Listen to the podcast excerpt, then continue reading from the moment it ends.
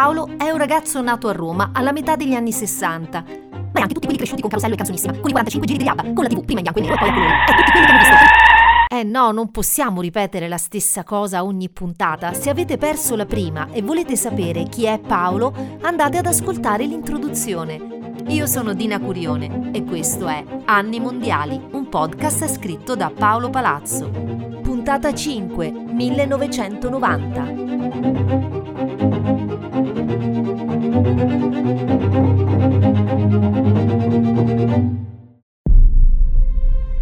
Venerdì 2 febbraio 1990. Paolo è in ufficio, risponde al telefono, riceve condomini. Il padre amministra un fabbricato a Via del Pellegrino e si trova lì per un sopralluogo. Paolo tiene la radio accesa per ascoltare ogni ora i notiziari di M100, radio dove lavoro da pochi mesi. Al notiziario delle 13.55 leggo Sparatoria a Roma in via del Pellegrino. Un morto, non se ne conosce l'identità. Paolo si blocca. È il 1990 e in Italia ancora non si parla di cellulari.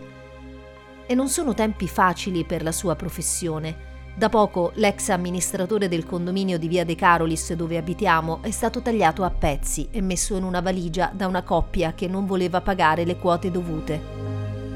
Trascorrono due lunghissime ore. Arrivano i primi dettagli. La sparatoria di Via del Pellegrino è stata un regolamento di conti. Paolo si porterà dentro per anni quelle due ore di terrore vissute nell'incertezza, residuati di quando da bambino il padre tornava tardi dalle assemblee e lui non riusciva ad addormentarsi per la preoccupazione che gli fosse accaduto qualcosa. Estate 2003. Paolo si innamora del libro Romanzo criminale di Giancarlo De Cataldo, capostipite di un genere letterario. Si appassiona alla narrazione di fatti reali sotto mentiti nomi. Diventa un fanatico del bellissimo film e della serie. Si scopre indagatore degli eventi passati e comincia a studiarli attraverso altri testi tematici sulla banda della Magliana non è fascinazione del male, semmai la volontà di conoscere il meccanismo per cui la nostra città è stata controllata da una simil mafia per oltre un decennio. Ma tutto questo in realtà non basta. Paolo conosce se stesso, sa di essere settoriale nei suoi interessi, fino a sfiorare l'autismo. Non può bastare e che da subito si è sentito attratto da quegli eventi e quei personaggi in maniera inspiegabile, come se fosse mosso da fili invisibili e ancestrali, una specie di ossessione, quasi una sensazione di scampato pericolo. C'è qualcosa che lo trascina verso quelle storie, quei fatti, quelle persone. La rivelazione durante una lettura sul tema. Tra i personaggi di spicco della banda c'è un tale Enrico De Pedis che nella narrazione letteraria e poi per immagini viene denominato il dandy. Sarà la sua uccisione a porre fine in pratica all'esistenza della banda. Enrico De Pedis viene assassinato la mattina di venerdì 2 febbraio 1990 a Roma, in via del Pellegrino.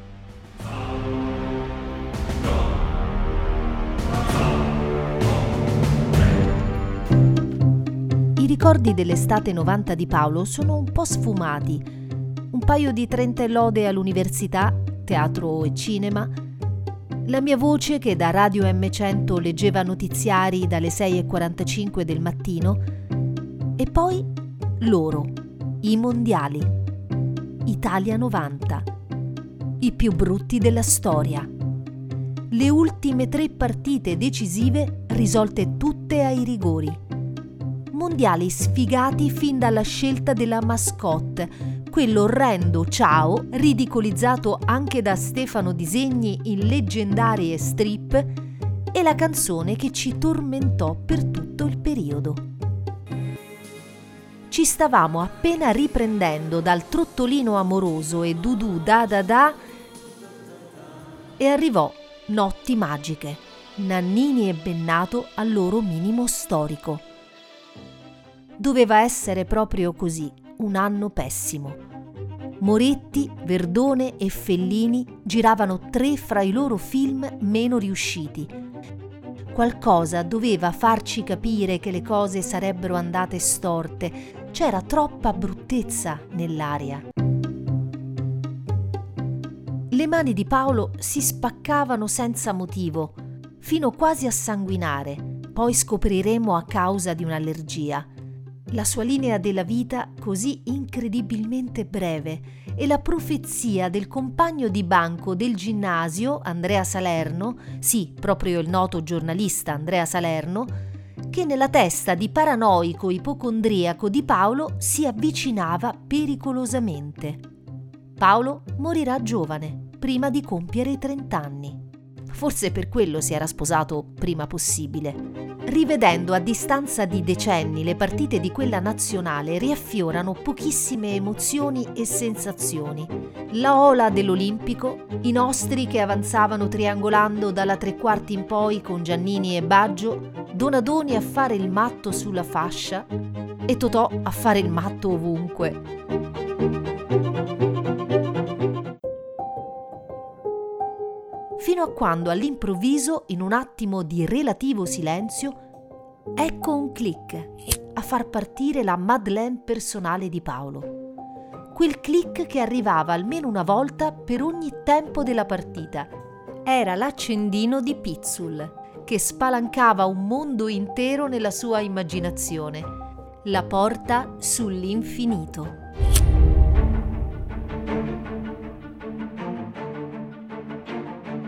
Momento della sigaretta, per lui, non fumatore, significava poter scambiare due parole con chi aveva vicino.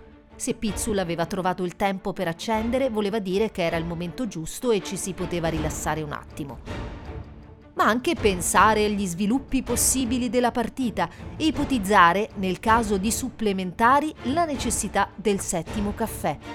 Viaggiare con la fantasia e pregustare le imminenti vacanze a Kos, prime all'estero in coppia, sempre se la morte non fosse già sopravvenuta. Fare brevissime considerazioni sull'età di Pizzul, ex atleta certo, ma ormai fumatore conclamato, e lamentarsi con il mondo per l'ingiustizia che avrebbe portato un virtuoso salutista come Paolo a passare ad altra vita prima del telecronista. Questo e molto altro tempestava le sue sinapsi in quei pochi secondi intercorrenti tra il click e l'alzarsi del tono di voce di Pizzul, fino al fondamentale. Tutto molto bello. Un classicone del repertorio.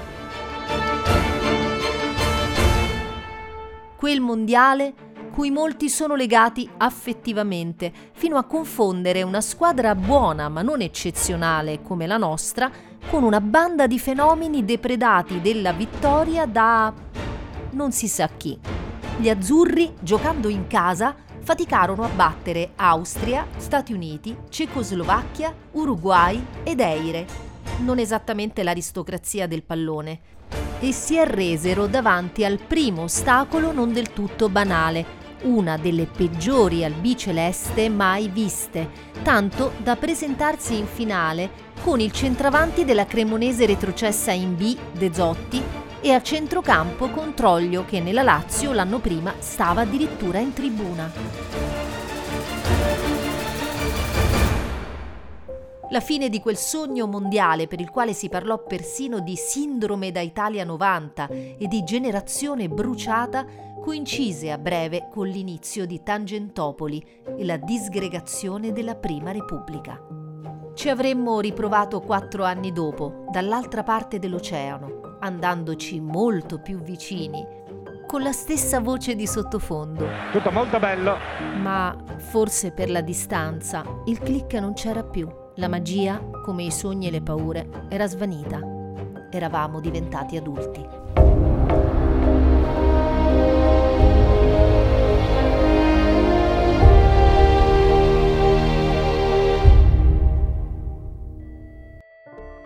Le nostre notti magiche di Furio Zara è per Paolo il miglior testo su quell'edizione dei mondiali. All'interno c'è la descrizione degli 11 secondi di durata dell'azione che porta al gol più bello.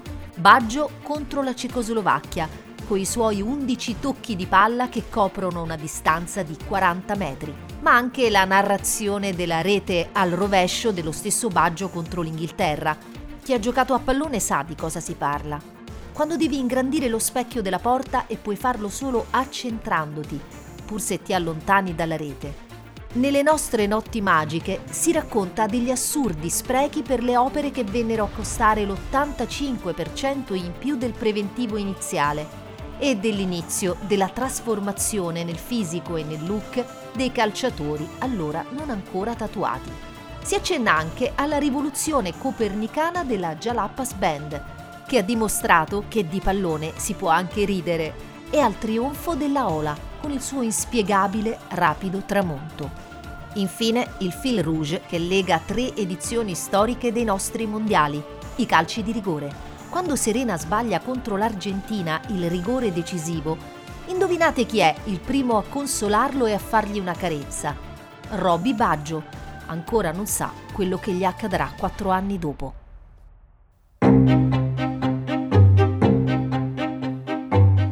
Pochi giorni dopo la finalissima dei mondiali, allo Stadio Olimpico va in scena uno dei concerti più attesi del tempo. Arriva il Blonde Ambition Tour.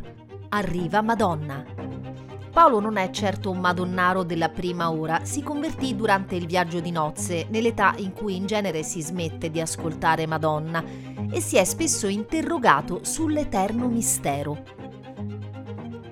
Come ha potuto lei, donnina alta, una simmental e mezza, con i cosciotti, i denti separati, mediocre nel canto, dignitosa nel ballo, discontinua nella recitazione, conquistare il mondo dello spettacolo e influire sull'emancipazione della donna in misura maggiore di artiste ben più impegnate?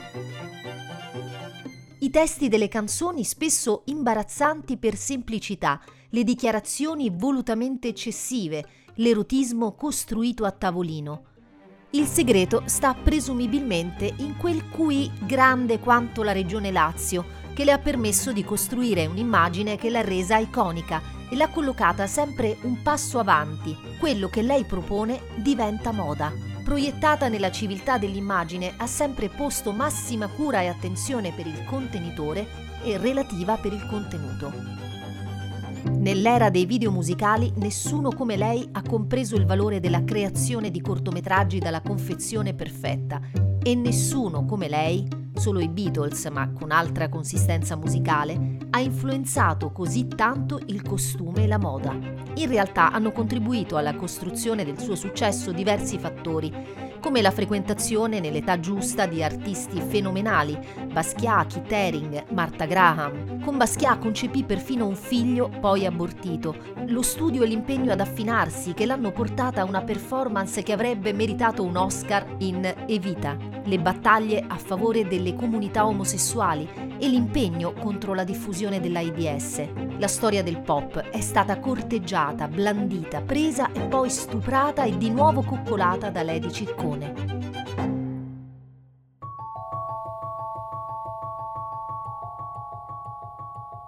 Lei, colonna sonora, leggera, ok, ma comunque della nostra generazione, del nostro viaggio di nozze negli Stati Uniti, lei che ha addormentato nostra figlia con Dear Jessie e Take a Bow, lei che con La Isla Bonita ha rivitalizzato la musica latinoamericana ferma ai tempi della Bamba, 15 anni prima di Jennifer Lopez e Shakira. Lei che con Frozen ha sdoganato il New Age e con Sorry ha resuscitato la dance anni 70. Come ha fatto? Chi è esa Nigna? Who's that girl? Carisma allo stato puro, non giudicabile per il valore specifico della produzione musicale, è quella che ha creato generazioni di presunte eredi mai ascese al trono quella che si è presa sempre ciò che voleva, in barba all'America puritana e conformista, che ha utilizzato i luoghi comuni del sesso ribaltandoli a proprio uso. Infine, se vi interessa, è l'unica Madonna, della quale Paolo riconosce l'esistenza incontrovertibile.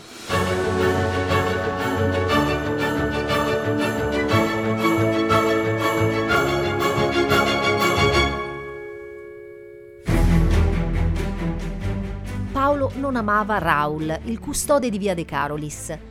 Un argentino dal carattere molto selvatico, brusco, scostante, elargiva brandelli di cordialità solo a chi poteva essergli utile. E Paolo era un ragazzetto poco più che ventenne che a metà anni Ottanta organizzava feste con decine di coetanei senza neanche avvertire i vicini.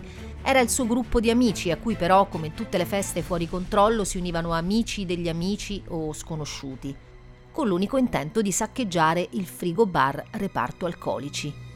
Paolo non amava Raul, soprattutto dopo un episodio accaduto durante una di quelle feste. Paolo venne chiamato da Raul che si trovava al terzo piano nell'appartamento di un poliziotto che evidentemente si sentiva tanto Bob De Niro in Taxi Driver perché all'arrivo di Paolo si presentò alla porta indossando la cintura con pistola d'ordinanza. Lui, bravo ragazzo e un po' ingenuo, provò a scusarsi per il disturbo causato dalla festa e come risposta il poliziotto lo fece rotolare giù per le scale con una spinta.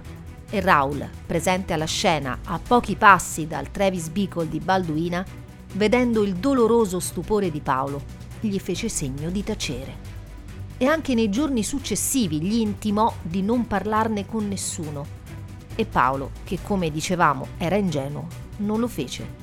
Col passare del tempo i rapporti con Raul si rasserenarono i tempi delle feste erano finiti, eravamo sposati e Raul era diventato papà di un meraviglioso bambino biondo che suscitava la tenerezza di tutto il condominio. E arriva l'estate di Italia 90.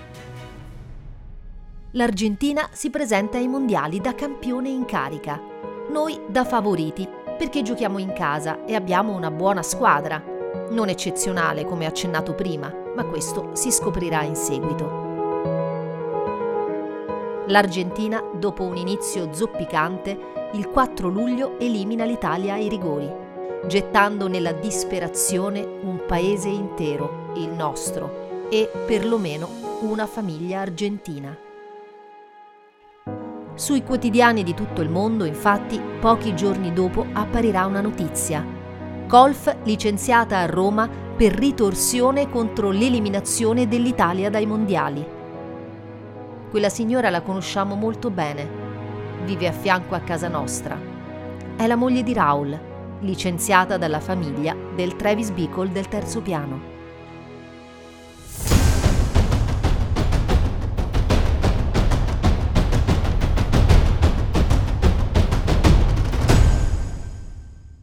La Germania è per la terza volta consecutiva in finale record eguagliato negli anni successivi solo dal Brasile a cavallo tra i due secoli, e vince meritatamente il più brutto mondiale a cui Paolo ha assistito in 12 edizioni. La finale è decisa da un rigore inesistente e provoca le lacrime di rabbia di Maradona e di tutta l'Argentina, che per la qualità del gioco espresso non avrebbe neanche dovuto avvicinarsi a quella partita. Maradona giocherà la finale con uno stiramento, contro il quale nulla poterono neppure le infiltrazioni. L'allenatore Bilardo proverà a dirgli ti faccio entrare nel secondo tempo, ricevendo in cambio un minaccioso tu prova a farlo e ti spacco la faccia. Non lo fece. Sono le stesse finaliste di Mexico 86, evento mai verificatosi prima ai mondiali e il rigore decisivo non sarà tirato dal rigorista principe della squadra, il capitano Mateus, che a fine anno conquisterà il pallone d'oro, ma dal terzino Andreas Breme, causa il pestone ricevuto da Lothar poco prima. Dopo due sconfitte consecutive in finale, dunque, la Germania raggiunge con tre successi Brasile e Italia nell'albo d'oro della più importante manifestazione calcistica è la consacrazione di un'ottima generazione di calciatori, alcuni come Mateus appunto e Litbarski, già presenti fin dal Mondiale 82. Se qualcuno avesse avuto la possibilità di decidere la corrispondenza tra un grande successo sportivo e un evento storico epocale, non avrebbe potuto scegliere meglio. Il muro di Berlino è stato abbattuto otto mesi prima la riunificazione della Germania avverrà tre mesi dopo.